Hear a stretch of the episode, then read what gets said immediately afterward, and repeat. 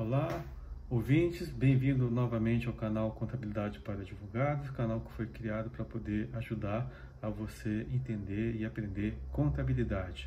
Tá? Então, na aula passada, nós falamos da escrituração contábil, parte 1, e hoje a gente vai falar da escrituração, continuar a matéria, vou falar da parte 2 da escrituração contábil, que é falar sobre livro razão e livro diário. Então, é, como eu comentei na aula passada, essa parte da matéria ela é bastante importante para você prestar atenção, poder entender, porque geralmente é, é, é, a parte da matéria que o pessoal tem um pouco mais de dificuldade e faz com que a pessoa ame e odeie contabilidade. Então, não é impossível aprender, é, não é difícil, então procure prestar bastante atenção nessas aulas, veja a, o vídeo anterior para poder pegar a introdução da escrituração contábil, sobre a sua importância, e hoje a gente vai dar continuidade e falar do livro Razão do Livro Diário. Né? Então, o que eu falei na aula passada, que a escrituração contábil é, um, é muito importante né, para a contabilidade, porque é lá que cria uma metodologia para poder fazer a contabilização das operações, para fazer o lançamento contábil por parte das empresas, né? E está é, tá previsto na legislação comercial e legislação fiscal, né? E é importante, né? Ela tem que estar lastreada para os documentos hábeis para dar suporte ao registro. Ou seja, eu não posso contabilizar uma operação é, de, com, da minha livre e espontânea vontade. Ela tem que ter um lastro, tem que ter um documento, tem que ter um contrato, tem que ter uma nota fiscal, tem que ter um, um recibo, tem que ter um documento que dê suporte àquele lançamento contábil, porque ah, para dar transparência e segurança àquela informação. Né? E ah, o documento suporte é de livre escolha da empresa. E é lógico, ele tem que ser é, válido, porque caso haja algum tipo de questionamento, algum tipo de, de pedido, é, de investigação, auditoria é, daquela operação, daquele lançamento contábil, ele tem que dar segurança e transparência para a sociedade, né, para o usuário da contabilidade. Né? E vamos imaginar para quem milita com direito tributário.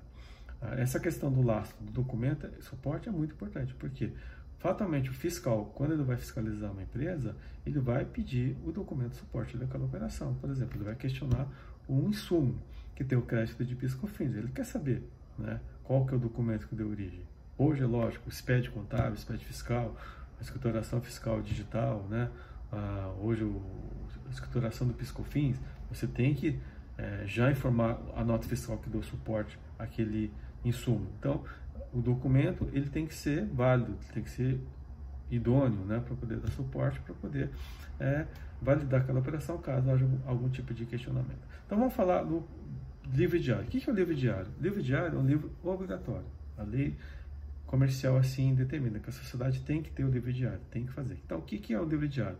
Ele nada mais é que um livro registro é, de operações, na qual eu vou fazer o registro da operação que a empresa fez, que vai dar origem ao lançamento contábil, na qual eu vou ter uma coluna, na qual eu vou ter a data, eu vou ter a descrição da operação, né? E para poder fazer de maneira detalhada. Lembra quando eu falei na aula passada que a, a escrituração contábil tem que ser feita de maneira individual, individual e clara e tem que ser pormenorizada? Então, no livro diário que você vai ter a oportunidade de fazer isso. Porque você vai lá colocar em ordem cronológica as operações e vai ter a descrição da operação. Vou imaginar o primeiro lançamento contábil que uma empresa faz quando é constituída, que é a subscrição e integração de capital. Então você vai lançar lá no livro diário a data que escorreu, por exemplo, vou imaginar correu no dia 31 de março de 2020. Vai descrever subscrição e integração de capital pelos sócios em dinheiro, ou em bens, ou em direitos, no valor tal, de 10 mil reais, por exemplo, sendo que 50% cada um, se é uma sociedade de duas pessoas, né? e esse documento vai estar transcrito no livro diário. Então, se você pegar o livro diário de uma sociedade, né? Antigamente ele era escriturado à mão, né? Antigamente nós não tínhamos computador, a gente fazia tudo manualmente, eram livros grossos, né? Era um diário como era um diário de uma pessoa que, que é, vai, vai, contar o, o que ocorre, ocorre na sua vida. Então, o livro diário é um documento importante porque ele tem a, a, as operações que a sociedade fez desde o início das suas atividades. Então, desde a sua constituição até o seu encerramento. Né? Então, o livro diário é, isso, é, é um livro obrigatório, é importante. E para poder ajudar né, no controle das operações, para ajudar, facilitar né, o, o usuário da contabilidade a poder é, analisar as operações, se criou um outro livro, um outro documento, que é chamado Livro Razão. Então, o que é o Livro Razão? Ele não é um documento obrigatório, mas é um livro auxiliar, e é importante, eu diria que ele deveria ser, ser obrigatório, no qual você vai é, efetuar a, a, o controle das operações que a sociedade tem item a item. Então, por quê? No diário, lembra, o diário tem as operações todas consolidadas, todas as operações da sociedade. Então, eu vou misturar operações de ativo, de passivo, de receita e de despesa.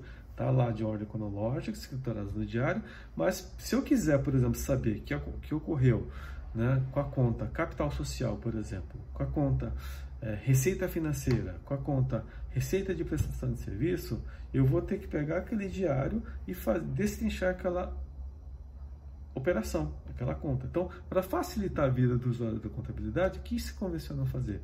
Criar a figura do livro razão. Então, o que é o livro razão? Ele é utilizado para resumir e totalizar por conta e subconta os lançamentos efetuados no livro diário. Então, eu vou ter, por exemplo, uma conta ativo imobilizado, só que eu vou criar subconta, por exemplo, equipamentos.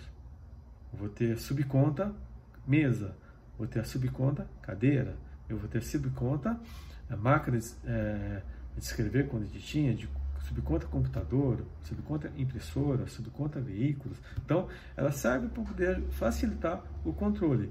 Ele é um dos mais importantes instrumentos da escrituração contábil porque fornece a totalização de contas de maneira individual, mostrando os totais lançados a débito e a crédito de cada conta e o saldo dessa. Então, o livro Razão, ele é muito importante porque ele ajuda né, a o usuário da contabilidade, o contabilista, né, que trabalha diretamente com aquilo, a fazer os lançamentos contábeis. Então, eu tenho primeiro o livro diário, que eu tenho lá, né, é, de maneira cronológica, descrevendo as operações que ocorreram na sociedade desde a sua constituição até o seu encerramento e para poder facilitar a vida eu tenho o livro Razão. Então o que é o livro Razão? O livro Razão é um livro auxiliar no qual eu vou ter as contas e subcontas de maneira individual de todos os itens que a sociedade tem. Vamos imaginar um supermercado que trabalha com mais de 10 mil itens de venda, por exemplo, desde caixa de fósforo né, até é, lata de tomate, papel higiênico, é, é, óleo, água, né, alguns vendem até televisão, geladeira. Né? Então, para eu poder ter o controle dessas operações, eu tenho que ter tudo isso de maneira individual, item a item, por estoque. Então, por exemplo, uma televisão, eu tenho vários modelos, eu posso vender vários modelos. Uma geladeira, eu posso fazer, vender vários modelos. É, um refrigerante tem várias marcas, vários sabores. Então, para poder facilitar o controle, né, para quem está é, analisando a operação, para quem está fechando o balanço da sociedade, a demonstração de resultado, eu vou controlar isso tudo no livro Razão. Então, na aula de hoje a gente falou da importância do livro diário e do livro Razão, né? E é, tudo isso está dentro do, da, da, da, parte referente à escrituração contábil. Então, espero que vocês tenham gostado dessa aula, né? espero que vocês tenham, aproveitem a aula e aguardo vocês na próxima aula que a gente vai falar de razonete é, vai trabalhar com alguns lançamentos contábeis e vamos falar dos métodos de partidas dobradas. Obrigado, gente. Até a próxima aula.